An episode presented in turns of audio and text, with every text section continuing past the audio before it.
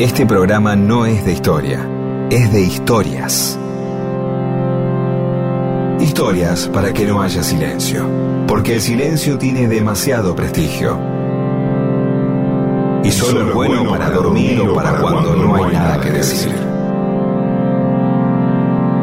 Mundo disperso. Historias de la vida y todo lo demás.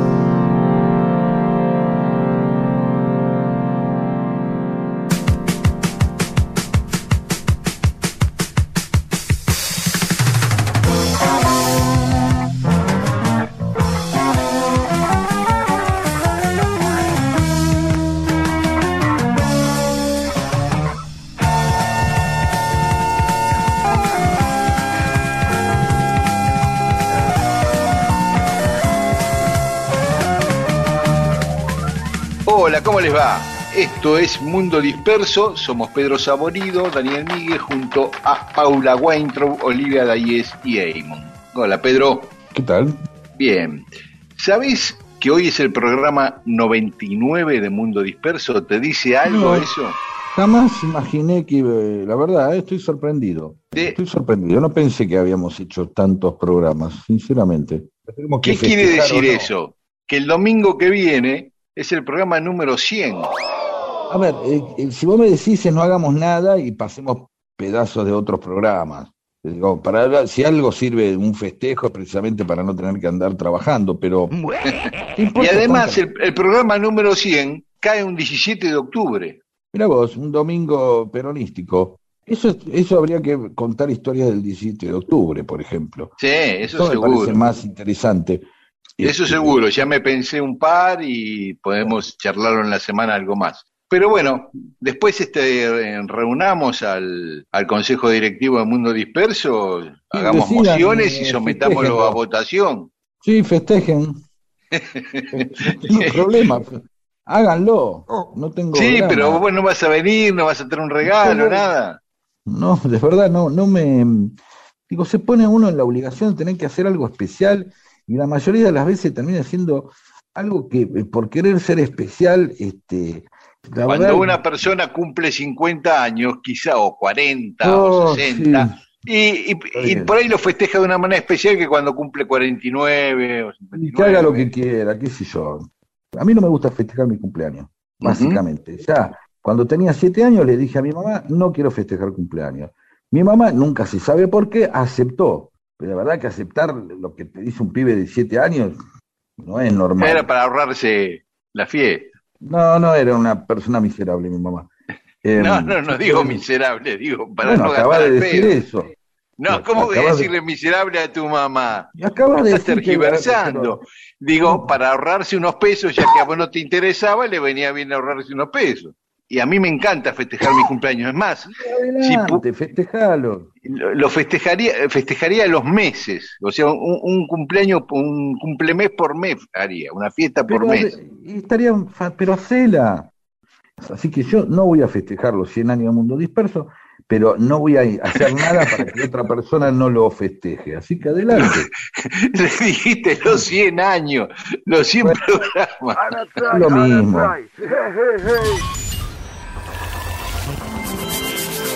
Los niños muchas veces necesitan historias para poder dormirse.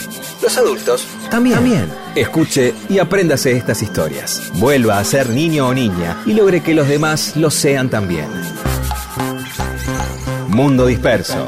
Historias de la vida y también de todo lo demás.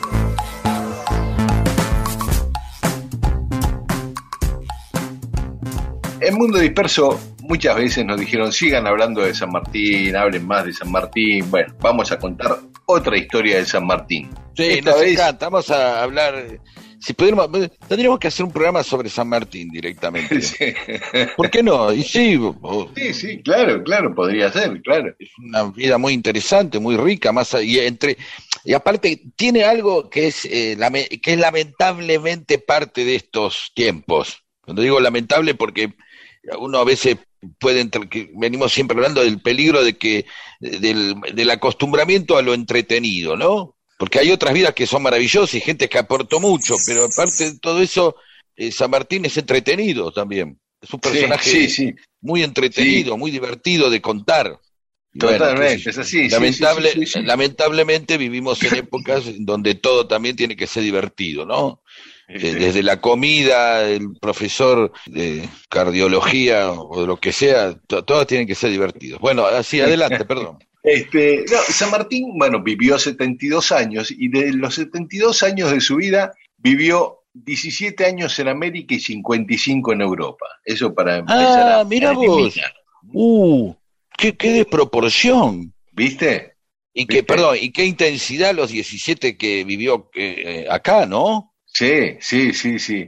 Eh, de, esos 17 que vivió en América, 11 vivió en Argentina, 3 entre Chile y Argentina yendo y viniendo, y otros 3 eh, yendo y viniendo entre Chile y Perú, ¿no? O sea, qué carrerón. Y sí, acá, ¿no? Qué intenso, digamos, pues son muy pocos años, pero los más trascendentales en cuanto por lo menos su obra. Por ahí con respecto a la vida de él, ¿no? Te, pues te dice, sí, mira, habrá sido muy trascendente, pero eh, siempre aparece esa idea de, cómo la pasó el tipo, ¿no? Como Kafka, siempre lo pienso a partir de Kafka, ¿no? Que qué gran libro, que yo, pero no solamente apareció después que se murió, sino que, es decir, eh, eh, dejó una gran obra, pero el tipo tuvo una vida de mierda. Y por ahí vos le preguntaba, si mira, hubiera deseado no ser famoso, pero ser más feliz. Claro, en el caso de San Martín podría haber sido ese. La verdad que sí, viví 17 años, pero muy intenso todo. La verdad que mejor era cuando, cuando mejor la pasé fue cuando estaba no liberando pueblos, cruzando cordilleras, sino cuando estaba en Boulogne-sur-Mer, ya criando con conejos. Va, no sé a qué se dedicaba, en qué gastaba el tiempo. Sí. Pensá que en términos actuales, si nos pusiéramos en el día de hoy, es como si hubiera venido a la Argentina en el 2009 y se hubiera ido este año. Ah, mucho menos que... Claro, mucho, digamos, llegó llegó con la crisis del campo, el tipo. Y se fue, que no fue hace tanto y se fue ahora. O, eh, claro, sí, sí, sí, entiendo, entiendo. Y de esos 55 que estuvo en Europa, 29 años los vivió en España, 19 en Francia y 7 en Bélgica. Donde más vivió fue en España. 12 años en Cádiz y 15 años en Málaga. O sea, siempre vivió en Andalucía prácticamente. Con lo cual, ah hablaba en andaluz, con la tonada andaluza, San Martín, ¿no? Claro. Tocaba la guitarra y cantaba eh, flamenco y, Mira vos. Porque él nació acá, obviamente todos sabemos, en Corrientes, en Yapeyú, y ahí vivió hasta los tres años en Yapeyú nada más. Y a los tres años se viene con su familia a Buenos Aires, ahí se, está, se instalan en la calle Piedras entre Moreno y Belgrano, y hasta que se va a España, cuando tenía cinco años ya se va para España. O sea que él... ¿Por qué se vinieron los viejos? Perdón, ¿eh? ¿Sabes? porque, sí, porque el papá era militar, era como el intendente de esa zona de la Mesopotamia, que tenía capital en, en Yapeyú. Primero estuvo en ah. Uruguay y después lo trasladan ahí, una vez que se van las misiones jesuíticas, que echan a los jesuitas, lo mandan ahí al padre. Y acá se había quedado sin cargo entonces lo mandan de vuelta a España. Entonces se va con todos sus hijos y su mujer, el papá de San Martín, a España. Y se van a Cádiz. Cuando llegan a Cádiz, ya San Martín tenía seis años, cumplió los seis años en el bar. A los once años de San Martín se mudan a Málaga y ahí entra en el ejército. Y ahí, si bien tuvo siempre su domicilio en Málaga, como todo militar en batallas, iba y venía, ¿no es cierto? Obviamente estuvo viviendo un tiempo en Melilla, que queda, es una ciudad ocupada por España, pero en África, en Orán, también en África, anduvo por Aragón, una vez que cayó preso de los franceses, cuando tenía 16 años, después de estar un tiempo preso lo liberaron en Barcelona y se quedó muchos meses, casi un año viviendo ahí en Barcelona vivió en Cartagena, bueno, en fin, en varias ciudades, pero básicamente en Málaga hasta los 26 años cuando vuelve a vivir a Cádiz. Y ahí en Cádiz vive hasta los 34, ocho años más, hasta que se viene a la Argentina, ¿no es cierto? Para que tengamos una idea, ahí ese tiempo que estuvo en España participó en 17 batallas San Martín. En la Argentina participó en una sola, en la de San Lorenzo, en el territorio argentino y en Chile en tres, ¿no? Cancha Rayada, Maipú y Chacabuco. Está bien que allá eran de baja graduación y lo mandaban a, pelear siempre y acá ya era el que mandaba y a veces no se involucraba físicamente en la batalla, ¿no? A mí siempre me, llama la atención, uno tiene la imagen de, del tipo que manda en la batalla este, parado en un lugar alto, en el caso que hubiera, y mirando desde ahí, ¿no? Como una especie de, director técnico, de un bilardo que va mirando la situación, ¿no? Es, eh, es así, es tal cual. Digamos, si tiene esa posición, normalmente los generales, los jefes de, eligen ese lugar para poder dirigir justamente. Por ejemplo, la batalla de Salta, Belgrano estaba arriba del Cerro San Bernardo, mirando desde ahí con binoculares y, dando las órdenes, digamos. Pero, por ejemplo, cuando es a, campo abierto y en llanura, es distinta la situación, aunque siempre tratan de estar más hacia la retaguardia, digamos, ordenando. ¿eh? Bueno, pero en San Lorenzo lo le salvan la vida quiere decir que está en medio del bardo el tipo. Sí, sí, totalmente. En San Lorenzo sí, porque primero quedan muy poquitos, pero digamos no estaba en, en la primera línea, la que iba al choque de entrada, porque justamente, por supuesto, hay que preservar al conductor, digamos. Es básico, sí. Eh, bueno, eh, así que llega a Buenos Aires a los 34 años, está un tiempito en Londres y se viene acá. Varias veces se fue a vivir a Londres en algunas temporadas, pero no se puede decir que vivió en Inglaterra, pero una vez estuvo nueve meses, otra vez seis meses, o sea, hizo cuatro o cinco viajes a Londres donde se quedó varios meses, largos, claro, claro. un, año y, un año y medio, un año y medio le juntás. Sí, o dos, o, dos en Londres. Dos años le juntás. Sí, sí, yo, yo creo que cuenta, no nos hagamos los boludos. No, no, no, no, claro, cuenta, digo, pero no como residencia. No, pero siempre viene esa parte donde todo queda medio dibujado cuando se empieza con que, che, a San Martín lo bancaron los ingleses y fue ahí a, buscar em, este, financiación para sus cosas, o las logias y toda esa parte, ¿no? Sí, son como esos lugares donde uno no quiere asomarse mucho. Pero además era un aliado táctico porque indispensable, si se enfrentaba a, España y al monopolio comercial de España con América, e Inglaterra quería romper ese monopolio para poder comerciar ellos con América, era lógico que se apoyaran ahí. O en Estados Unidos. Hubo otros que buscaban más el apoyo de Estados Unidos, por ejemplo en Chile los hermanos Carrera, que también ese era un motivo de enfrentamiento con San Martín, ¿no? Quién se apoyaba en los norteamericanos y quién en los ingleses, eso lo podemos hablar en otra ocasión. Por supuesto, en nuestra sección ya vamos a hablar algún día de esto. Dejaré mi tierra por ti, dejaré mis campos y me iré lejos de aquí. Cruzaré llorando el jardín y entre tus recuerdos partiré lejos de aquí. De día viviré pensando en tu sonrisa,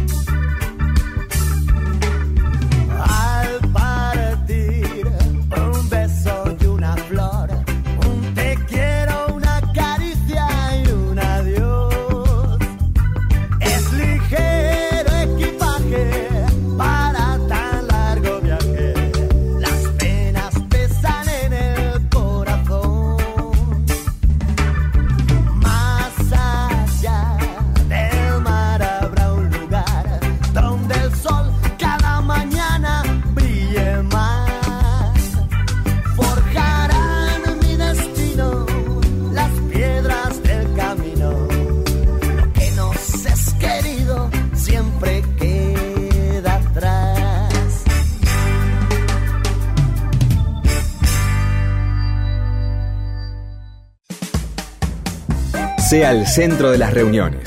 Escuche Mundo Disperso y apréndase las más interesantes historias para contar.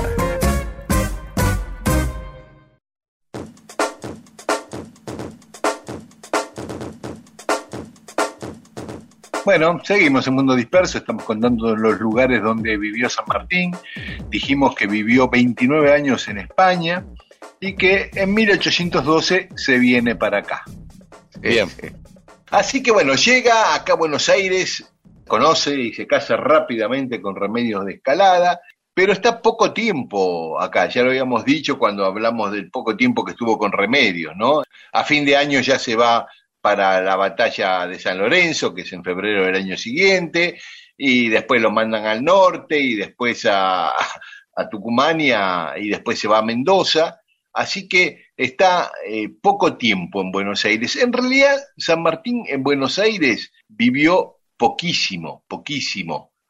Animate a tirar un número de cuánto tiempo vivió San Martín en Buenos Aires. Eh, tengo miedo de pegarla o de ah. decirte menos. Bueno, mira, primero cuando era niño, que no se debe acordar nada, ¿no? Ahí vivió tres, tres años. Bien. Ahí fue la etapa que más vivió en Buenos Aires, para que te des ah. una idea. Sí, sí, cuando, no se acuerda. Claro, que no se acuerda, ¿no? De los dos a los cinco, algo así. Después cuando vino, estuvo un año y medio y ya se va para el norte, después para Mendoza. Vuelve, esto estamos hablando en 1813, vuelve en 1817 cuatro años después, y se queda 20 días en Buenos Aires. Claro. Después vuelve en 1818 y se queda 53 días, menos de dos meses. Y después, cuando se va al exilio, cuando viene de Mendoza, antes de partir, lo último, se queda 68 días antes de irse al exilio. O sea, nada, siempre 20 días, 53 días y 68 días. Un año y medio fue lo máximo. No, es rarísimo eso. Ese dato a mí me llamó mucha atención cuando empecé a hacer las cuentas. Tiene, tiene algo interesante que es, o paradójico, que es la cantidad de años que vive eh, un tipo que trasciende en la Argentina, el padre de la patria y que es constantemente homenajeado, lo poco que vivió en su país. Es llamativo. Es que poco tiempo vivió San Martín en la Argentina. Y bueno, Buenos Aires menos, obviamente, ¿no? Todavía qué poco tiempo vivió el, el, padre de la patria, qué poco tiempo otros hijos de puta que hicieron este, todo lo contrario, seguramente vivieron mucho más años. ¿no? No, no, es difícil encontrar muchas personas que hayan vivido más años en la Argentina que San Martín. ¿no? Eso es lo paradójico. Bueno, no, nada más, un dato de color. Sí, sigamos. No, y después meses en Tucumán, tres meses en Córdoba, pero básicamente en Mendoza. Yo creo que Mendoza era el lugar que San Martín, cuando pensaba en su futuro, en su futuro retirado del ejército, pensaba el resto de su vida vivirlo en Mendoza. Después la política no le dio esa chance. Sí, sí, sí. Él esperaba quedarse, instalarse para siempre en Mendoza, cultivar ahí, ¿viste? Y quedarse con una granja eh, en Mendoza pero bueno, no pudo ser. Así que no funcionó. A, partir del cruce de, los Andes en 1817, ya Mendoza era como un lugar táctico para ir y venir, digamos, ¿no? Tuvo muchísimo tiempo en Chile, después en 1820 se va a Perú y vuelve en 1823 para emprender eh, el exilio en febrero de 1824. Está medio año del 23 ahí en Mendoza y los últimos dos meses en Buenos Aires. En 1824 ya se exilia y se va a Bruselas, ahí vive siete años en Bruselas hasta que se va a Francia, y en Francia, entre París y Grambourg, vive 17 años y los dos últimos de su vida en Boulogne-sur-Mer, también en Francia. Bien. Muy poco de Bélgica se sabe, ¿no? ¿O yo tengo una idea equivocada? se sabe poco, es lo que menos se sabe. ¿Por qué en Bélgica? ¿Sabes algo? Porque no lo dejaron entrar a Francia por ser un revolucionario americano. Entonces ahí se va a Inglaterra, desde Inglaterra se contacta con su hermano justo que vivía en Bruselas y entonces se va a ah, vivir con su hermano. ¿eh? Claro, la pone está bien, a, a Mercedes, a su hija, pupila en una escuela y ahí intenta dos cosas. Irse a vivir a Francia, y en un momento, cuando, lo habíamos contado acá, cuando Dorrego eh, asume la gobernación, luego de que deja a Rivadavia el poder, su enemigo Rivadavia deja el poder y termina Dorrego asumiendo el gobierno, él decide volver a la Argentina y cuando llega se entera que la Valle había fusilado a Dorrego y se vuelve a Europa definitivamente. Bélgica fue como una opción, eh, como un plan B. En 1831, cuando eh, logra el permiso para vivir en Francia, ya se muda a Francia. Y ahí se queda el resto de su vida. Contamos mucho de San Martín en Francia, de su amigo. contamos mucho, pero la gente no sabe porque no escucha todos los programas. Vamos a volver una y otra vez. Lo interesante de San Martín es finalmente esta idea eh, de entender que el padre de la patria termina este, viviendo en otro lado, ¿no? Siempre es como una parte que la historia también está hecha de esos olvidos, ¿no? De, negar, de negar la rivalidad con, con Rivadavia o negar que al tipo no pudo volver, que e, esta, esta, este pequeño detalle de salir de Europa feliz porque estaba gobernando Dorrego y cuando, está, cuando llegaste lo fusilaron, ¿no? La decepción del tipo, el bajón del tipo, estar en el puerto y no entrar, eso es tremendo, ¿no? Después de tres meses de viaje, ¿no? No, y después de 17 años que hizo todo, cruzó los Andes, liberó Chile, ¿no? Y después ni, ni, ni la pensión, recordemos que al tipo lo zafó un amigo en Francia, Aguado, ¿no? que fue el que finalmente lo bancó, porque si, si, estaba esperando algún mango de la pensión de Perú y de, Argentina, no llegaba nunca. Claro. ¿no? Lo terminó zafando este, un amigo. Bueno, seguiremos con más eh, sanmartinianas, ¿sí? Así es, así es. Mundo disperso.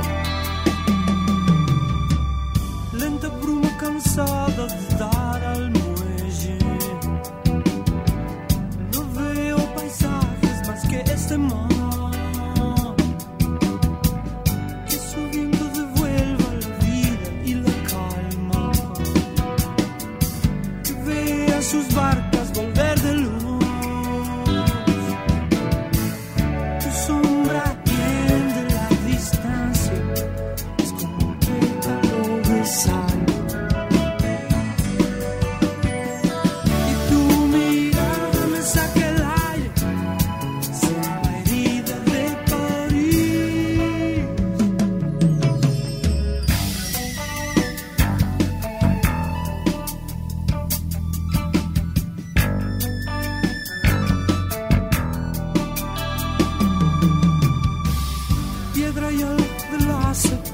misterio.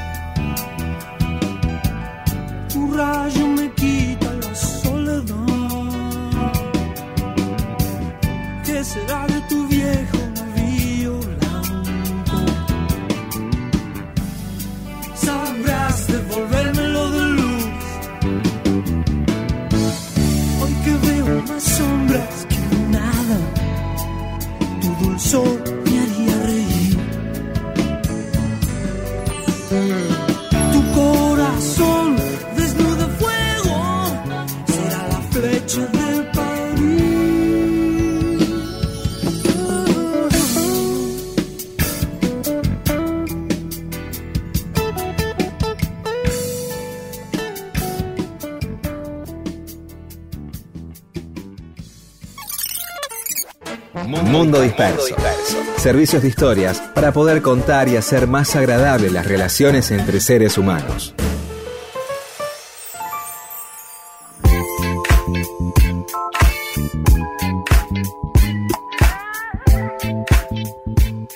Y seguimos en Mundo Disperso. Bien, eh, con respecto al domingo pasado, acerca de los famosos de Lanús, lo cual provocó algunas broncas en, gente que, obviamente que no es de Lanús, ¿no?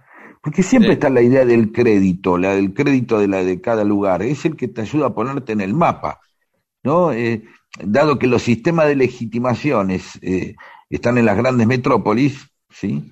Eh, primero las europeas y las norteamericanas, sobre todo, por lo menos para Occidente, Luego, para, para la Argentina, Buenos Aires es un lugar de legitimación. Entonces, eh, eh, cuando el tipo triunfa fuera de la... De, no hay profeta en su tierra, ¿no? Se decía. Cuando el tipo sale de Lanús, de 3 de febrero, de Quilmes, de Avellaneda, y ya triunfa, el, el, tipo se siente, el que vive en la ciudad, dice, este era de acá, ¿no? Este es de Avellaneda. Por ahí no tiene nada que ver. Yo no sé si, si se vuelven locos en, en España con, o, y ahora en, en Francia con si, si, Messi es de Rosario, de Argentina, qué sé yo, es Messi, no sé. O lo mismo que en el Vaticano estarán hablando, eh, Flores, de ahí es el Papa, obviamente. Pero, pero para la gente del lugar es el tipo que vive ahí enfrente a, eh, del Papa, eh, en, en, la calle Membrillar, en Flores, diría, eh, acá vivía el Papa. Claro. En este caso... Es que eh, por ahí quizás, Pedro, las grandes ciudades es, es obvio, viste que yo, las grandes capitales, no es nada para subrayar. Si hubiera sido Londres en vez de Edimburgo no tendría ningún sentido decirlo.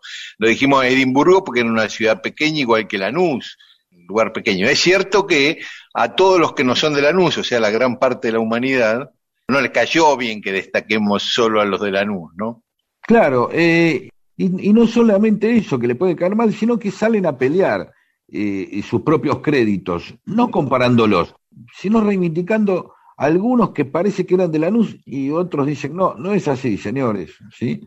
Como por ejemplo, un caso similar al de Gardel, ¿no? Es argentino, es francés, nació en Tacuarembó, ¿de qué se trata? Bueno, acá, eh, con respecto a Maradona, algo habíamos anticipado, aparece un pequeño movimiento de reivindicación del Maradona este, lomense. Sí, se trata del de, escultor Juan Carlos eh, Mercurio, su hijo Javier Mercurio, Sergio Asmiñaski y también este, eh, Martín Echegaray, entre muchos otros, gente de, de, Lomas de Zamora, que empiezan a reclamar eh, a, a, un Maradona este, lomense. ¿Sí? Mm. Nosotros dijimos, es de la nube, de la nube, y habíamos anticipado este problema que hay, en el cual mucha gente, dado que Maradona más de una vez dijo Lanús, ellos de alguna manera estipulan o marcan que Lanús vendría a, que Lanús vendría a ser Toulouse y Lomas sí. Buenos Aires. Es decir, está bien, reconocen, es verdad, nació en Lanús, como Gardel nació en Toulouse, Maradona nació en Lanús, pero vivió en Villafiorito y eso es Lomas. Entonces dicen, che, acá empezó a jugar a la pelota, acá se crió y acá es donde... Entonces están por hacer, están empezando a juntar unos mangos, después ya los ayudaremos en esa campaña, para hacer un monumento, eh, el Coloso de Lomas, en vez del Coloso de Rodas, el Coloso de Lomas. Y sería Ajá. una estatua de Maradona que no la quieren poner en el centro de Lomas, la quieren poner en Villa Fiorito. Claro. O en la entrada de Fiorito desde el lado del Puente La Noria, ¿no? Cuando uno entra a Lomas por, por el Puente La Noria, bueno, cerca ahí en una de esas zonas quieren ver si pueden terminar. Bueno, ya esto es un llamado para toda la gente de Loma, ¿no? Después ya. Claro, porque en la Nuya, en el Hospital Evita, se han pintado murales, hay placas. Eh, ya eh, se le puso eh, el nombre a la calle. Claro, sí, sí, está ya se llama Maradona. Reivindicado. Está reivindicado totalmente en la NU. Maradona, sí, es una claro. reivindicación provincial y después llegó la municipal, cuando se murió claro. ya, si bien el proyecto de que la calle se llame Maradona eh, ya, ya estaba, bueno, medio como se hacían los boludos en Lanús, qué sé yo, desde el municipio, pero después se mandaron nomás, cuando se murió ya no había otra chance de, de hacerlo y lo hicieron. Así que bueno, simplemente nos gustaría ver qué opina la gente, qué siente, que eh, Maradona es de Lanús o es de Lomas. Por ahí me dice que no nos importa, es de la Argentina. Claro, pero a los que no son de Lanús y Lomas le va a decir y a Bueno, pero está bien. Bueno, les pregunto, pero sí, podemos ampliarlo. Se enteraron, perdón, perdón, se sí. enteraron de que, eso quisiera preguntarles, ¿se enteraron eh, o, o, siempre pensaron que Villa Fiorito era Lanús? ¿O se enteraron ahora? Esa sería la pregunta, no está bien formulada la pregunta, ¿no? No importa, la hago de vuelta. ¿Sabían que Villa Fiorito es Loma de Zamora o siempre por Maradona pensaron que era Lanús? ¿O Villa Fiorito nunca se les ocurrió pensar si era Lanús y Lomas y en realidad tiene una entidad propia como localidad. Está bien eso, pero también hay que reconocer que muchas personas se sienten a sí mismos y pueden legítimamente ser reivindicados por distintos lugares. Nosotros dijimos, Mariano Mores vivió su infancia y parte de su adolescencia en Lanús y aprendió a tocar el piano en Lanús, pero... Sí, es muy fuerte. Eso, sí. Sí, pero nació en Barraca, después vivió mucho tiempo en Villa del Parque, el Cuartito Azul lo compuso en Villa del Parque, donde vivía. Bueno, digamos, hay Sandro en Lanús, pero también lo pueden reivindicar en Banfield, que vivió más de la mitad de su vida en Banfield, qué sé yo, ¿no? Eh, me parece que hay, hay personas que legítimamente pueden sentirse no de un solo lugar. Obviamente, ¿por qué? ¿Qué tiene de malo sentirse de varios lugares? Exacto, exacto. Sin embargo, es difícil compartir. ¿Entendés? Como decir, bueno, ¿y de dónde es Maradona? Y Maradona es de Lanús, y otro viene y dice, no, es de, Loma de Zamora. Y viene alguien y dice, no, es de la paternal, porque acá fue donde empezó a brillar. Y otros dicen, no, es de, la boca. Habana, Habana y Segurola. Claro, y ahí empiezan todo, bueno, acá vivió también, qué sé yo, es un quilombo. ¿Y los de Nápoles, qué te van a decir? ¿Y acá? que, estamos pintados los napolitanos. claro, llegamos, acá llegó a la gloria, etcétera, etcétera, etcétera, etcétera. lo que es interesante ahí de Maradona es que, eh, aparte, ¿no? Eh, él, llegó a la, gloria eh, futbolística mundial en un club que no era precisamente de primera en Europa, ¿no? Un club mediano de Italia, no de los grandes. Por eso, por eso, no es, o sea, es raro, ¿no? Digamos, como no llegó a triunfar en un club eh, como el, no sé. Bueno, de última, en el Barcelona no es que triunfó precisamente, ¿no? Le fue. Ganó una Copa del Rey, lo fracturaron en Barcelona. No la pasó bien del todo. No. Digamos, por eso. No, y ¿sabés qué, Pedro? También podemos ampliar la convocatoria a que nos digan los famosos de su barrio, aquí, así como un oyente el otro día nos hablaba de Cátulo Castillo en La Matanza, que era vecino, bueno, también pueden hacer su propia reivindicación, los que no son de, Lanús ni de Edimburgo, el resto de las ciudades del mundo, nos pueden decir a quienes reivindican de su barrio. está muy bien, está bien. ¿Y a quienes se ocultan? Ya, también, también. claro, Podés reivindicar a alguien, también podés hacerte el boludo de que tal tipo es de tal lugar, ¿no? Claro. Sería lo más normal del mundo. Bueno, claro, eh, sigamos con Mundo Disperso, por favor. Sí, seguimos, seguimos. How long, how long will I slide? separate my side? I don't baby.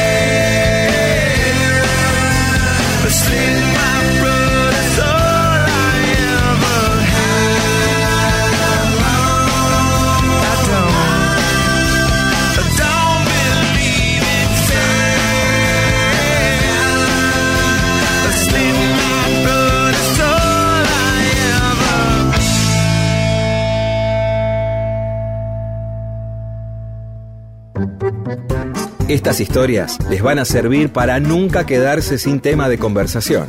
Mundo Disperso.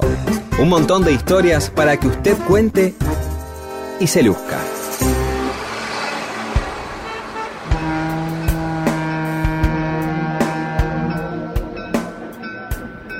Y en Mundo Disperso, cosas que pasaron un día como hoy, un 10 de octubre. En 1913, el presidente de Estados Unidos, Woodrow Wilson, ¿Quién? Wilson, el de la Primera Guerra Mundial. El, Bien. Ese que apoyaba el Ku Klux Klan. Epa, todo eso. No, la, no la tenía clara esa, pero bueno, no importa, ¿qué pasó? Sí, sí, sí. Voló el dique Gamboa, el dique Gamboa era lo que, el último pedacito que quedaba para que se convirtiera en canal el canal de Panamá. Ah, mira vos, no sabíamos Así que con eso queda inaugurado el canal de Panamá en 1913. ¿eh? Hasta 1913 había que dar toda la vuelta en barco para ir del Pacífico al Atlántico o viceversa por el estrecho de Magallanes. Bien. En 1979, en Japón, se lanza el Pac-Man. Ajá. Creo que fue un juego súper adictivo el Pac-Man, ¿no? Sí, yo no sé si adictivo, o sea, no sabía si, si podríamos decirle, pero yo he perdido muchos días de mi vida con ese juego. Uno eh, con el tiempo va viendo, eh, obviamente que los juegos se han súper elaborado y se juegan casi como, son como muy realistas y todo eso. Pero este, esto, la tontera del juego no es el juego en sí, sino este, precisamente cómo uno en determinado momento se entrega a él y ya empieza a competir con uno mismo, con la máquina. Siempre hay una oportunidad más en la cual le podés ganar, vas, vas conociendo el juego. Pensemos que uno por ahí no tenía los jueguitos en la casa, eran los, famosos fichines, las cosas en sacoa. Eh, yo, por ejemplo, tenía la costumbre en unos que estaban en la estación Constitución, entonces, eh, antes de volver a mi casa, en vez de tomarme un moscato, eh, yo siempre me jugaba algo. Y después fue al revés, porque como estaban abiertas las 24 horas, lo hacía antes de tomarme el subte, es decir, cuando iba a laburar, lo cual ya se empezaba a tornar peligroso, porque ya empezaba a llegar tarde, ¿de acuerdo? Claro, claro. Y es cuando, cuando, cuando el juego se convierte en algo más importante que la responsabilidad que tenés, ya sea con la gente que va al bingo, va al casino, a las carreras, lo que sea, hay un mundo ahí que te ha atrapado, algo que te ha fascinado. Y en ese caso el Pac-Man, que siempre ha tenido una cosa, porque no se sabe bien qué era el Pac-Man, que era un tipo, eh, una cosa, los fantasmitas que te corrían. Claro. muy, muy tonto todo, ¿no? Y a pesar de esa tontera, uno este, seguía metiéndose ahí con esa fascinación de ir morfando como pastillitas o no sé qué cosas. Sí, sí, unas pelotitas mínimas. unas pelotitas mínimas, no sé qué era. Bien, este, y entonces lo eh, inventó. Eh, sí, lo inventaron, eh, lo lanzaron en 1979 en Japón. Acá llegó la década del 90, ¿no? Me imagino, principios de los 90, yo, menos, antes. No, antes, sí, sí, antes, mucho antes, ya en Constitución estaban los fichines, estaba el Pac-Man, que había, incluso había un, un, Pac-Man que era como medio como una mesa, que también se jugaba ese fulbito que uno jugaba desde arriba, ¿sí? Que yo no, no frecuentaba eso, no, yo lo descubrí el Pac-Man en Clarín, en las computadoras del diario. Mira vos. Pasabas, por donde pasabas, todo el mundo estaba jugando al Pac-Man. Este, las noticias tenían que esperar a veces porque estabas en una situación, en una situación este, que no podías abandonar. Claro. Otro este, juego adictivo de esos que vienen sin que lo pidas, porque hay juegos que vienen sin que los pidas. hay juegos que te los tenés que bajar y hay juegos que ya venían en la computadora. Era el solitario.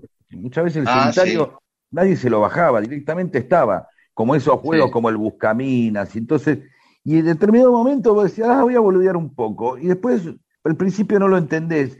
el mejor momento eh, de un juego es no entenderlo, porque todavía nos está dando la oportunidad de no quedar atrapado. El problema es cuando lo entendiste. Y entonces vos te, te crees muy pistola porque te lo creí, porque lo, lo entendiste, pero ahí está la trampa, ahí está el problema, lo entendiste. Mientras no entendés el juego, sos libre de él. El problema, el, el momento que lo entendiste, ya está, fuiste. Me acuerdo de las carreras de autos también, que ya oh. una vez que las ganaba siempre, lo que querías era hacer un mejor tiempo. Sí, sí, ya después empezabas a competir con vos mismo. Sí, todo una pulsión extraña de competencia eh, y en donde uno se sentía un poco mejor, ¿no? Porque es el juego precisamente lo que te ofrece es eso, este, algo mejor que lo que estás viviendo en ese momento, irte de donde estás. Sí, no me quiero poner acá muy así psicológico ni nada, simplemente, pero es eso, uno se fascina porque se convierte en otro. y un Tetris, ¿eh? ni hablar un Tetris, ¿no? También. Oh, también, otra cosa. Pero aparte, ¿sabés qué es lo interesante? Que hay juegos que son narrativos, digo, hay juegos que tienen narrativas humanas, No, eh, vos jugás a ser un personaje, te metés dentro de una película, de un cuento, eh, vas y te metés ahí en, en un, por un pasillo con una ametralladora y, y, tenés que pegarle a hinchas de Aldo Civi, no sé, distintas cosas que se van, van ocurriendo, ¿no? Pero el tema del Tetris es como la abstracción pura, no es nada. No, no, no, no, no hay, no hay algo, no hay una. En la carrera de auto, bueno, vos te podés sentir que, que sos eh, Ayrton Senna, qué sé yo, lo que quieras. Eh, ¿Entendés? Eh, una carrera de caballos, uno donde te agarras a tiros ahí, o, hay una pelea con, entre soderos, qué sé yo, no importa, lo que sea. Pero el, el tema del Tetris, a mí eso me fascina, porque digo, ¿Por qué uno queda atrapado con esta abstracción? Sí, hay algo ahí que se mueve eh, en el cerebro que quiere hacer encajar las piezas, algo, de, ¿viste? Y de pronto te empiezan a apurar y te empiezan a abrumar. Y vos decís, ¿por qué me metí en este quilombo? La pasás mal, sufrís y de pronto viene la revancha, ¿no? Querer ganar y entonces ahí ya está, fuiste. Bueno, no estamos diciendo nada nuevo, pero bueno. Me duró poco la adicción a los juegos, ¿eh? muy poquito. Qué bueno. Bueno, y otra cosa que pasó un 10 de octubre fue en 2006, vinculado un poquito a esto, que al tema de la tecnología. ¿Qué día, qué día medio pelotudo, ¿no? Perdón la expresión, ¿no? En, la historia, ¿no? ¿No pasó otra cosa? No, nada eh, de, de acontecimientos, no. Esto en 2006 Google compró YouTube. Ajá, bueno, está bien, es muy importante para Pero sí, hubo personas importantes que nacieron un 10 de octubre. Giuseppe Verdi, mm, el de la Traviata, Ed Wood, el cineasta, en 1924. Eh, Giuseppe Verdi, en 1813, no lo dije, el día del año de la Asamblea del año 13. Y están cumpliendo años hoy, gente que nació 10 de octubre de distintos años, por ejemplo, Juan Falú, Hugo Yasky, Hugo Yasky, le mandamos un abrazo. Janet dos años después que Hugo Yasky nacía Janet, ¿te acordás de esa cantante española? No, no tengo el gusto. Los momentos de mi amor se irán contigo. Ah, la de, sí, Cría Cuervos, de la película Sí, eso. Que Ataque 77 hizo una versión hace poco. Sí, cantaba muy finito. Sí. y cumpleaños también hoy Lali Espósito. Así que le mandamos un abrazo a todos. Eh, un día como hoy moría en 1856 Vicente López y Planes el autor de la letra del himno nacional argentino, que pocos lo saben, pero que fue presidente de la Argentina porque reemplazó a Rivadavia como presidente, esa presidencia medio de trucha de Rivadavia, duró un poquito más de su renuncia y lo reemplazó Vicente López y Planes. ¿Y cuánto duró Vicente López y Planes como presidente? Muy poquito tiempo, ahora no te lo podría precisar, pero muy poquito tiempo. Bien, después vino Dorrego, después vino Dorrego y fue ministro de Dorrego él. Ajá. Y un día como hoy, una tragedia muy recordada en la Argentina, que fue cuando mm. se cayó ese avión en el Río de la Plata que llevaba a los bailarines del Teatro Colón ah, en 1971. Los más conocidos eran Norma Fontenla y José Neglia, pero eran varios más. Por eso hoy se celebra en la Argentina el Día Nacional de la Danza, en homenaje a ellos. También hoy se celebra el Día Nacional del Técnico, pero no del entrenador de fútbol, del técnico mecánico, químico, el maestro mayor de obra, de cualquier técnico. No es muy específico y muy... Eh, no, pero lo propuso Otto Krause en 1898 y quedó. Está bien, bueno, no había tantos técnicos o tantas especializaciones. Claro, claro. Y hoy en El Salvador se celebra el Día del Psicólogo, así que a todos los psicólogos salvadoreños que escuchan Mundo Disperso les mandamos un abrazo. Y en Polonia se celebra el Día del Árbol. Así que a los árboles polacos les mandamos un cariño. ¿No hay otro dato inútil así? No puede ser que más, Más inútil que este, ¿crees? No, no, por eso, no sé. Inútil no se consigue. Sí, bueno, intentémoslo para la próxima.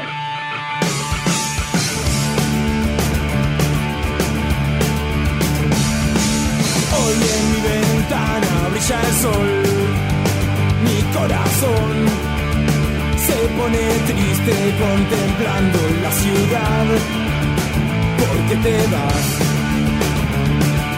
Como cada noche desperté, pensando en vos, y en mi reloj las horas no terminan más, porque te vas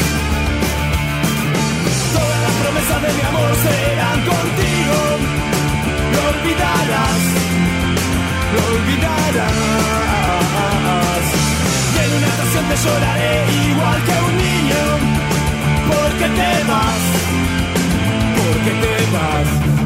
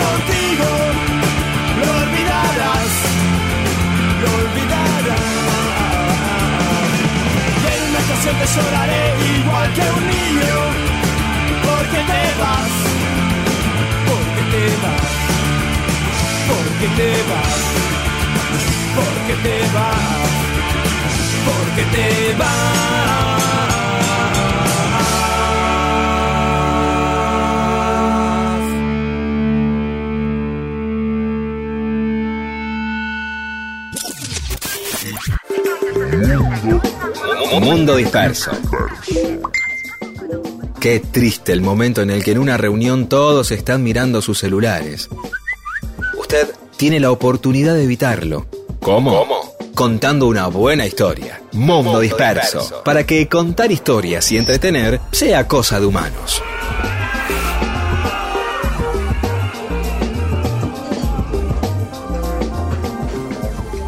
Y en Mundo Disperso tenemos mensajes de nuestros oyentes que nos escribieron a Facebook, a Mundo Disperso, o a Twitter e Instagram a arroba Mundo Disperso AM. Sara Foldes dice, el sábado estuve en Herley y en Sarandí, pasé con el 85, el colectivo, ¿no? Por los siete puentes, el puente Agüero, y se me vino la voz de Pedro y la risa de Dani directamente a la mente. Claro, un paisaje con urbanístico, ahí cerca de la cancha de Independiente y de Racing, en Avellaneda y bueno, ahí en medio de la lluvia nos evocó. Bueno, qué lindo. Marisol Vilches de San Fernando. Che, dice, a ver, ustedes que hacen investigaciones re entretenidas, ¿por qué no se posan los pájaros en las palmeras? ¿Estarán divorciados de ellas? Oh, en mi barrio hay muchas palmeras y jamás, y jamás vi un solo pájaro en ellas. Bueno, acá hay dos cuestiones. Una es que no hayas visto eh, pájaros en la palmera no implica eh, que no lo hagan. Quizás lo que ocurrió es que no los viste. ¿sí? Por ahí justo están arriba o no los ves. Vamos a preguntarle a un eh, ornitólogo ¿sí? que se dedica a eso. ¿Cuál es tu hipótesis? Que no hay Mi ramas. hipótesis es que, eh, primero que son un poco endebles, ¿viste? Las ramas son como que se doblan fácilmente. Y además son pinchudas, ¿viste? Que tienen pinches. Digo, me parece que es un poco peligroso para los pájaros las palmeras. No sé, vamos a ver, qué sé yo. Este, es una buena, igual es una buena inquietud, ¿eh? vamos a ver. Eh, eh, Miguel y Mabel, desde Colonia Carolla, sigan con esas historias de nuestros próceres, San Martín y Belgrano. Eso es lo que digo yo, que hay que seguir con eso. Cecilia Robito, yo los escucho desde el sur y Patricia y Marcelo desde la zona oeste, amigos conectados por mundo disperso. Está bien, eso es lindo que cada uno escuche. Irma Duce o Duce, les sugiero contar la historia del falsificador que vendió la Torre Eiffel eh, y se hacía llamar Víctor Lustig, conde austro-húngaro. Bueno, eh, ahí te dejo la inquietud. Mónica de Ramos Mejía, soy santafesina. Vivió ahí hasta los 13 años, después se fue a Merlo, Buenos Aires, hasta los 24, y después Ramos Mejía hasta hoy, que tiene 69, y tiene un pedacito de corazón en cada lugar. Esto era porque nosotros hablábamos eh, la otra vez si, si uno es de donde nace, de donde vive, de donde, bueno, uno es verdad, uno se va querenciando en distintos lugares y como decía el poeta, uno vuelve a los lugares donde fue feliz y en todos esos lugares seguramente... Este, sí, yo me siento de dos o tres lugares, por lo menos. Está muy bien. Walter Grigoli, hola, ¿qué tal? Papo y Perón, un solo corazón, un gran abrazo. A todos los peronistas, un saludo muy afectuoso. Jorge Lobosco nos saluda y también saluda a Luis C., que dice que es un singular oyente y seguidor del programa. Y hace un comentario sobre San Martín y la independencia belga. En aquel revolucionario septiembre de 1830, dice Jorge, mientras residía en Bruselas, San Martín recibió el ofrecimiento de las autoridades de la ciudad para comandar sus tropas, o sea, para liderar la guerra de independencia de Bélgica. Se Claro, negó si diplomáticamente. Sí, pero no lo sabía, qué gran dato este. Sí, se negó bueno. diplomáticamente, dice Jorge que San Martín se negó diplomáticamente, aunque recomendó al general español de tendencias liberales como él, y por ello exiliado de España, Juan Van Halen, que venció a las tropas holandesas y aseguró la independencia de Bélgica, antes de dedicarse a la guitarra y todo Qué eso. bueno eso, Juan Van Halen, qué Sí. buen nombre. Dice, y Debe dice Lobosco, ver, sí. Sí, puede ser. Dice que Mm. esto se lo contó en un, un congreso un sindicalista del transporte belga que visitó la Argentina en los 80. Uh, qué así raro. Sí. Sindicalista belga. Bien, Eh. sí, ¿qué más? No, bueno, y después Jorge hace un- una larga disquisición sobre la, la mostrada de culos en Villa Gesell ante el trencito de la alegría que contaste. Ah, que hice que protagonicé yo con otras personas. Sí, de- em, vamos a volver con más temas. Siempre el otro día decíamos, teníamos ese gran huecazo de la vida de San Martín en Bélgica, que al, al lugar al que había ido a parar porque no podía entrar en ningún otro, ni en, en Francia ni en España le daban permiso, y ahí estaba parando el hermano, que le estaba yendo muy bien en Bélgica, y bueno, se quedó unos años, bueno, se quedó bastantes años en Bélgica, ¿no? No es Sí, que se sí, sí, sí, sí. un par de Sí. años. sí. No, no, Eh, siete años, siete años. Siete años, es mucho, Eh. es mucho. Sí, ¿qué más? Zule Fernández grabado. Desde que empecé a escucharlos el año pasado, quiero contarles esto, A ver, aunque quizás solo me interese a mí. Es Tuve un hermano que murió hace cinco años, con el que compartíamos muchos aspectos divertidos y pavos. Y me ocurre que lo imagino vívidamente escuchándolos y respondiéndoles Ah. desde su casa y luego intercambiando algún comentario conmigo. Le encantaba el rock nacional y tocó la batería desde los 14 años hasta que se fue a los 58. Otro punto que me hace sentirlo cerca a través de ustedes. Es un sentimiento muy agradable, así que quería decírselos, solo eso. Mirá qué Bueno, lindo lo que nos dice. Muchas gracias. Muchas gracias, Gracias, por contar esto. Sí, bueno, si para veces, si a veces eh, sirve la, la inutilidad que hacemos es para estas cosas, ¿no? Para un grato momento y claro que, que nos importa, porque de alguna manera son los momentos en que uno se puede reconciliar con esto, que es una de las cosas más este, inútiles eh, y eh, e intrascendentes en la vida, ¿no? Y eh, suntuarias, que es dedicarse a los medios de comunicación. Entonces Sí, estas cosas sí. son lindas. Claro, claro, ahí decís, ah, bueno, bueno. de vez en cuando, de vez en cuando, claro, de vez en cuando tirás una que le sirvió un poco a alguien algo, ¿no? Digamos, Claro. o sea, que uno no, no es médico, ni enfermero, ni hace cosas útiles, ¿entendés? Y Nora Beceta, bueno, nos- esto lo vamos a guardar y lo vamos a ir construyendo juntos, porque nos sigue tirando ¿Eh? datos de Cátulo Castillo, ya lo había hecho el domingo pasado, que era vecino en La Matanza, en Ciudad Evita, y entre lo que nos cuenta ella y algunas cosas que investiguemos nosotros, vamos a armar una buena historia de Cátulo Castillo. Por supuesto. Muy bien, después seguiremos con más mensajes de los oyentes. Gracias, Daniel. Muchas gracias. Bueno, te salió bárbaro, che.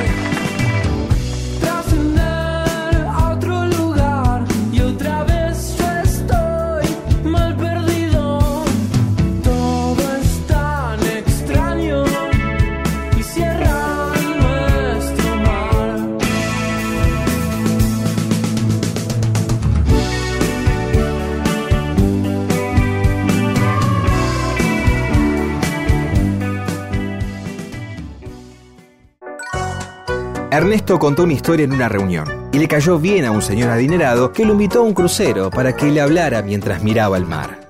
Mundo disperso, historias de la vida y todo lo demás.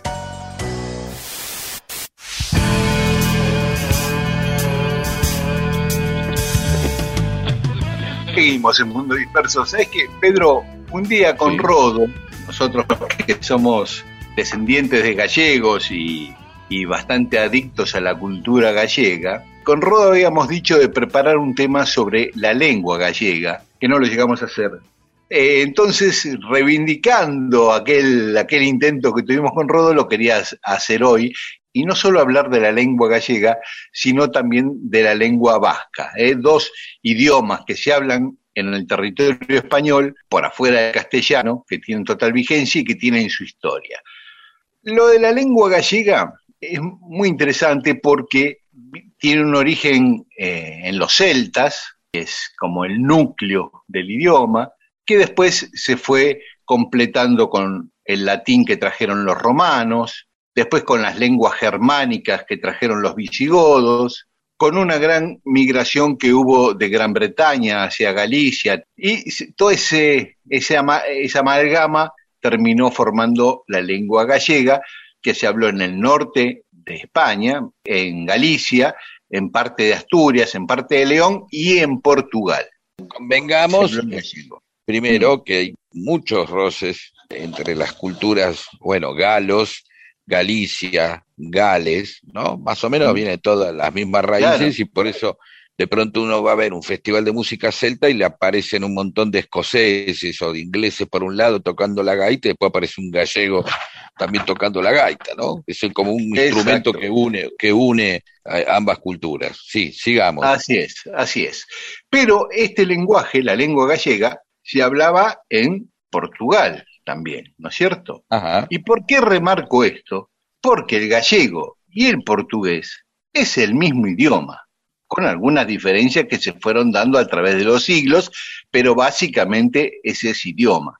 Cuando, cuando Portugal se independiza de Galicia, Portugal formaba parte de Galicia, sobre todo del ah, centro hacia el norte de Portugal. Sí, sí, era en un momento el reino de Galicia, otra vez eh, Galicia fue subsumido por el reino de León, pero siempre con Portugal adentro de Galicia. Pero en 1139 Portugal se independiza y a partir de ahí empieza a constituirse en un estado poderoso, ultramarino, gran aliado de Inglaterra, sale a conquistar el mundo a la par de España eh, y de hecho conquista territorio de Brasil hasta muchos lugares de África, se instala como potencia. Galicia, a partir de Isabel la Católica, como todos los reinos de España, quedan bajo el influjo del reino de Castilla y Portugal como Estado cobra mucha más preponderancia que Galicia, que desaparece como Estado para ser una provincia más de España. Y Portugal instala el idioma portugués como nombre. Nadie dice, ah, está hablando en gallego, están hablando en portugués, ¿no? Y eso es lo que queríamos contar con Rodo algún día, que el portugués es el gallego. Mira, hay muy pocas palabras diferentes, pero muy parecidas. Sí, en los días de la semana, porque los portugueses instalaron, en vez de lunes, en castellano, en gallego se dice luns, y en portugués segunda feira, ¿no? Pusieron segunda feira, tercera feira, cuarta feira. Pero los meses son los mismos, desde Janeiro en enero hasta diciembre en diciembre, en gallego y en portugués. Es el mismo idioma, es el mismo idioma. Y después, el idioma vasco. El idioma vasco es increíble porque es un verdadero misterio el origen, ¿no? Nadie puede determinar, mira que es un tema de estudio desde hace muchísimo tiempo de los lingüistas, el origen del idioma vasco, el euskera, en vasco el, idioma es euskera, no es vasco. Hay algunas teorías no muy sólidas atribuyéndole un origen, porque no, no tiene vínculo con ningún otro idioma europeo, es una lengua que se le llama aislada, ese es el... Ah, mira vos, no sabía esa Sí, no se vincula ni con, con el latín, ni con el griego, ni con el árabe, ni con ninguna de las lenguas que influyeron en Europa, ¿no? Y el, vasco, como el gallego y como todas las lenguas en España, fueron combatidas eh, por los centralismos, tanto en el siglo XV por los reyes católicos como en el siglo XX por Franco. Franco prohibió directamente hablar en las lenguas regionales, obligó el castellano y prohibió el bilingüismo. Este, y en Francia también, desde la Revolución Francesa, porque los vascos, como sabemos, están en España y en Francia, de ambos lados de los Pirineos. En Francia, desde la Revolución Francesa, se prohibió hablar en francés, perdón, hablar en vasco. se unificó la lengua francesa en todo el país.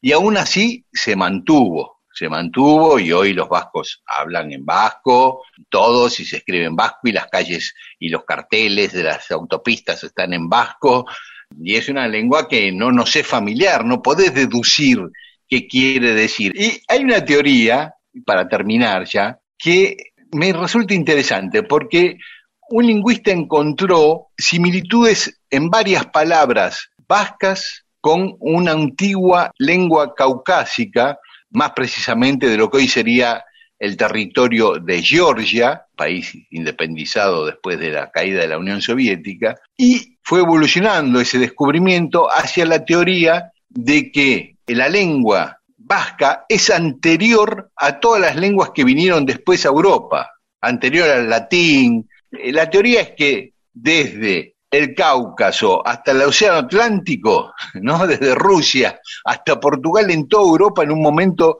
se habló este idioma, el vasco, que después las lenguas que vinieron después lo fueron opacando, anulando y quedó reducido a ese pedazo de España y a ese pedazo de Francia. Esa es una teoría que es bastante seductora como teoría, ¿no? Bueno, eso es lo que queríamos contar, este, las particularidades de dos lenguas que se hablan en regiones de España, el gallego y el vasco. Pueden venir con sus bombas, pueden seguir con sus normas, pero amor, yo puedo resistir.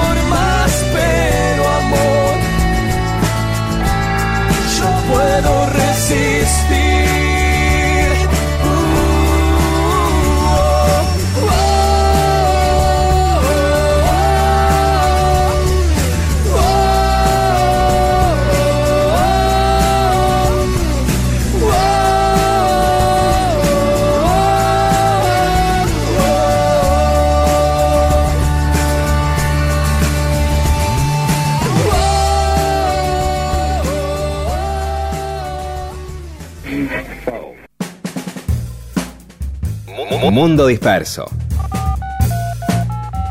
Un servicio de historias para poder ser el centro de las reuniones.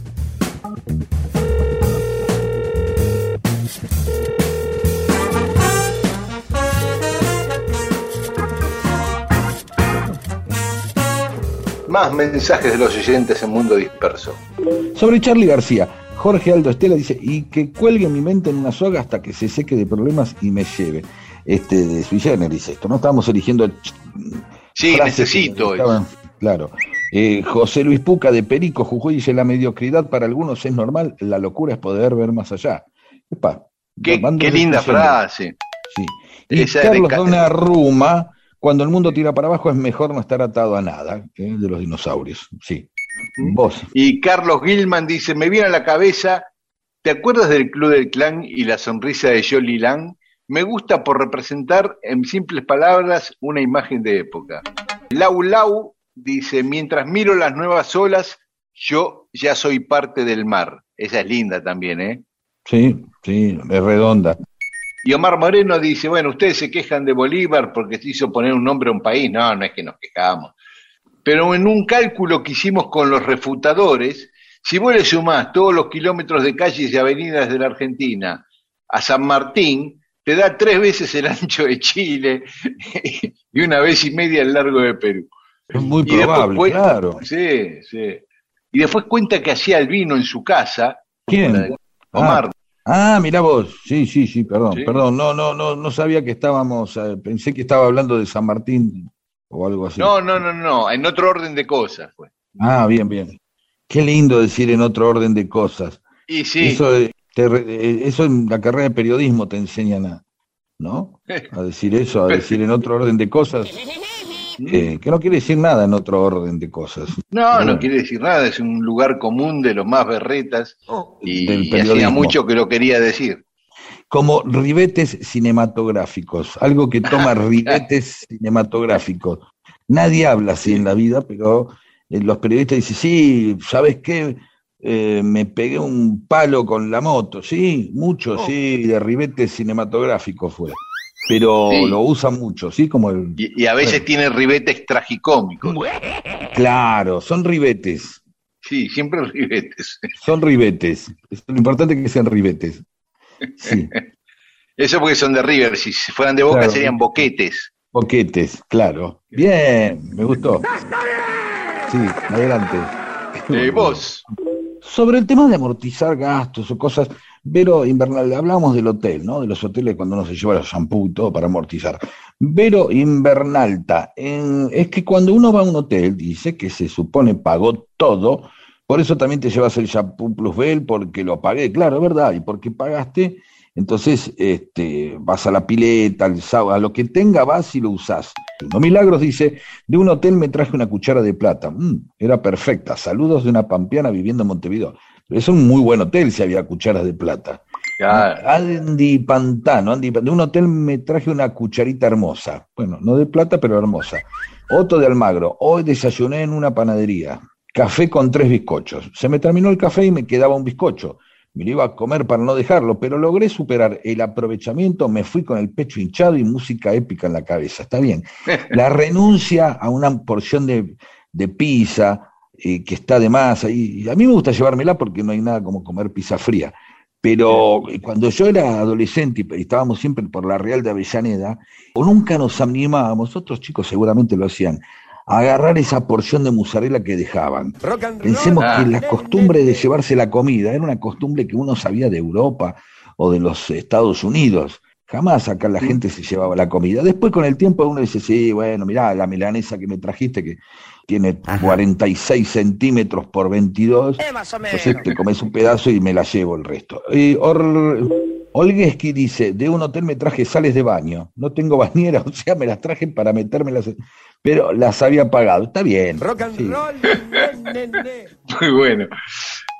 Flavio Calegari dice, geniales los paraguas de fuego, jajaja, por la historia que conté de los paraguas, eh, el paraguas que me regalaron en Nueva York y que vos decías que después compraban un montón de paraguas y los quemaban. Laura Aliaga, tengo un jaboncito de un hotel de Punta del Este, alta cheta.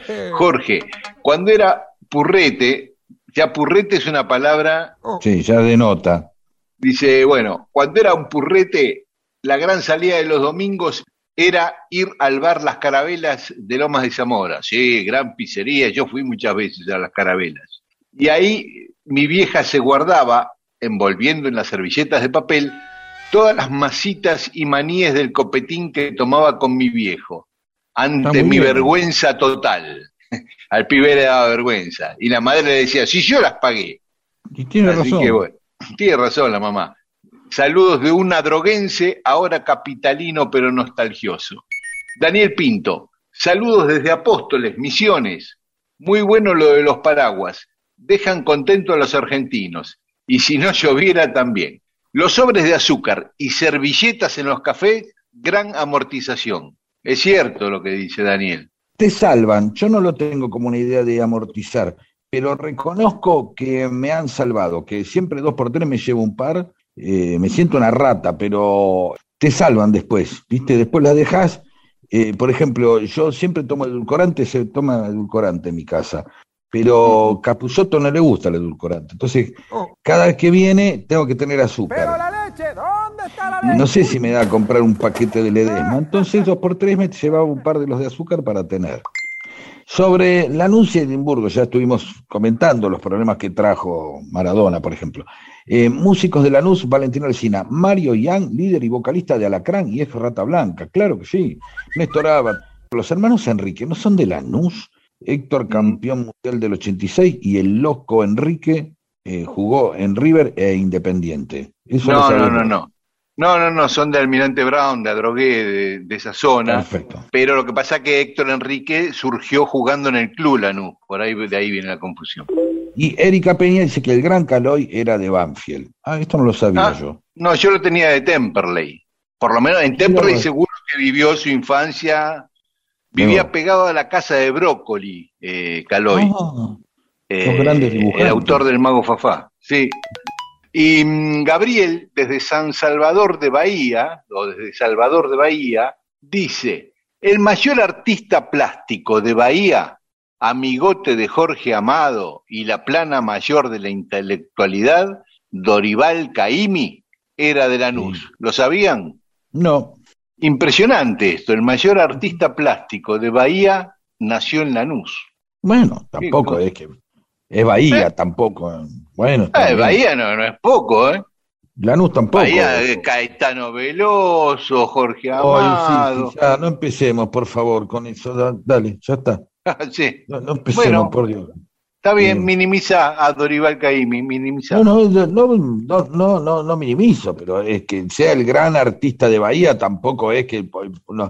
No. Bueno, no, bueno, no tengo un gran amor por el arte brasilero. Voy- voy a- ahí está, ahí está, porque No, si no, no, yo verdad, me ab- a- no me gusta. admiro no. todo lo de Bahía. Sí, sí, me imagino. Kiko de. Urquiza. Creo que no mencionaron que Jim Morrison está enterrado en el cementerio de Lanús. Rock and roll. Dice, Podría lo, ser, sepul- ¿por qué no? lo sepultaron ahí tras un cortejo escandaloso. Contales, Pedro, dice Kiko. Ah, porque habíamos hecho con Diego Capusotto una vez, eh, una de las cosas de Peter Capusotto había sido, habíamos tomado imágenes del despelote que se había armado cuando fue el traslado de los restos de Perón y habíamos hecho toda una parodia acerca que era el traslado de los restos de Jim Morrison y las agarradas Ah. a piñas que había entre distintas hinchadas, la hinchada de este Sandra Mianovich con la hinchada de Celeste Carballo. Ah, Ahí viene el, el chiste, viene por ahí. Mandamos saludos eh, a Ferrera, 2792 de Quilmes, Carlos Fernández Zampayo de San Luis, Adriana Barbela de Lanús y Marcelo Vázquez. y también saludamos a Esteban Llera, a Yo Soy María Elena, que dice que extraña a Rodolfo, por supuesto, y a Cronopio, que nos saluda desde Lanús, aún siendo un ignoto, no siendo famoso de Lanús. Y bueno, es Bueno, verdad, hay muy gracias. poca gente, muy poca gente que, que es de Lanús y no es conocida. Eh, no deja de ser un hallazgo ese. Claro, es un mérito, Cronopio. Sí. Eh, gracias a todas y a todos. Mundo Disperso, un servicio de historias para poder ser el centro de las reuniones.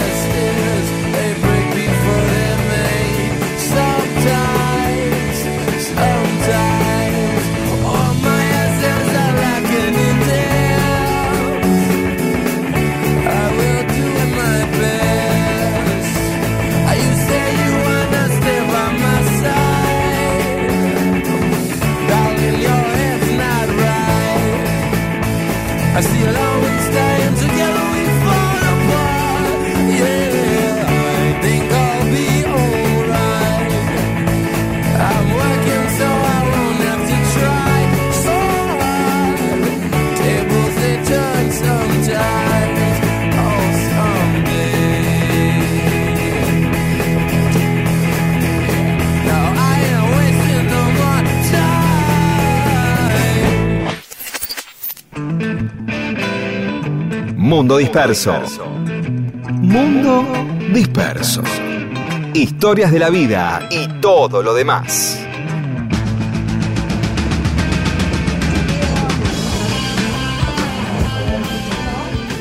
Bueno, y los últimos minutos de Mundo Disperso de hoy, Pedro, tenemos, ¿eh? Sí, el programa número 99 y rumbo a no festejar los 100, por lo menos yo. Exacto. Pero no voy a prohibir que nadie deje de hacerlo. Si lo querés hacer, contá con que este con mi beneplácito, porque No, lo hagas. pero para bailar se necesitan dos. Oh, bueno, está bien. Escúchame. bueno, hay algo. eh, quiero avisar un par de cosas. Voy a estar el martes 12 en la Feria de Libros de la Matanza. Vamos a presentar el conurbano y el de peronismo que se relanza en la Feria de San Justo de la Matanza a partir de 17.30, 10 17.30 o 18 horas más o menos. Ahí en la feria, de, en, en la Plaza San Justo, ahí donde está la municipalidad, la catedral, todo ahí, en San Justo. eh, Ahí está la Feria del Libro. Feria del Libro y voy a estar ahí, así que nada, el que quiere venga, se acerca y ve la charla que, que voy a hacer. Y después, el viernes con Rep en Malvinas Argentinas, la Feria del Libro de Malvinas Argentinas también, sí que vamos a hablar de Quino. Y después, el sábado eh, 16, 18 horas creo que es, eh, fíjense en la Feria de Almirante Brown. Sí, en la Feria Ah. del Libro de Almirante Brown, ahí en la plaza con Miguel Rep, él va a anticipar el libro de Maradona, mientras yo hablo, él dibuja. Hacemos una cosa eh, que tiene una camarita, entonces él va dibujando en una pantalla gigante mientras yo este, hablo boludeces. ¿De acuerdo? Así que ah, vénganse a Almirante Brown el sábado 16, chequeen bien la hora, creo que son 18, 19 horas. Y el martes 12, recuerden, en La Matanza 17.30 en la Plaza San Justo. ¿De acuerdo? Ahí cerca, enfrente de la municipalidad va a ser. ¿De acuerdo? Eso, así que vénganse en... Genial. Bueno, nosotros nos podemos encontrar la semana que viene, si no te parece mal, para el programa Pero, número 100. por Y supuesto. El 99 se repite hoy a la noche en Siempre- FM Rock. Me gustó de chico esa frase que es eh, tirar la casa por la ventana, como para decir, Ah. uy, vamos a hacer de todo. Siempre me gustó esa frase, es muy de televisión argentina. No, vamos a tirar la casa por la ventana, que es un, es un absurdo interesante para analizar, Claro. ¿no? Este, Claro. Bien, nos vamos, ahora sí. Chao, hasta el domingo.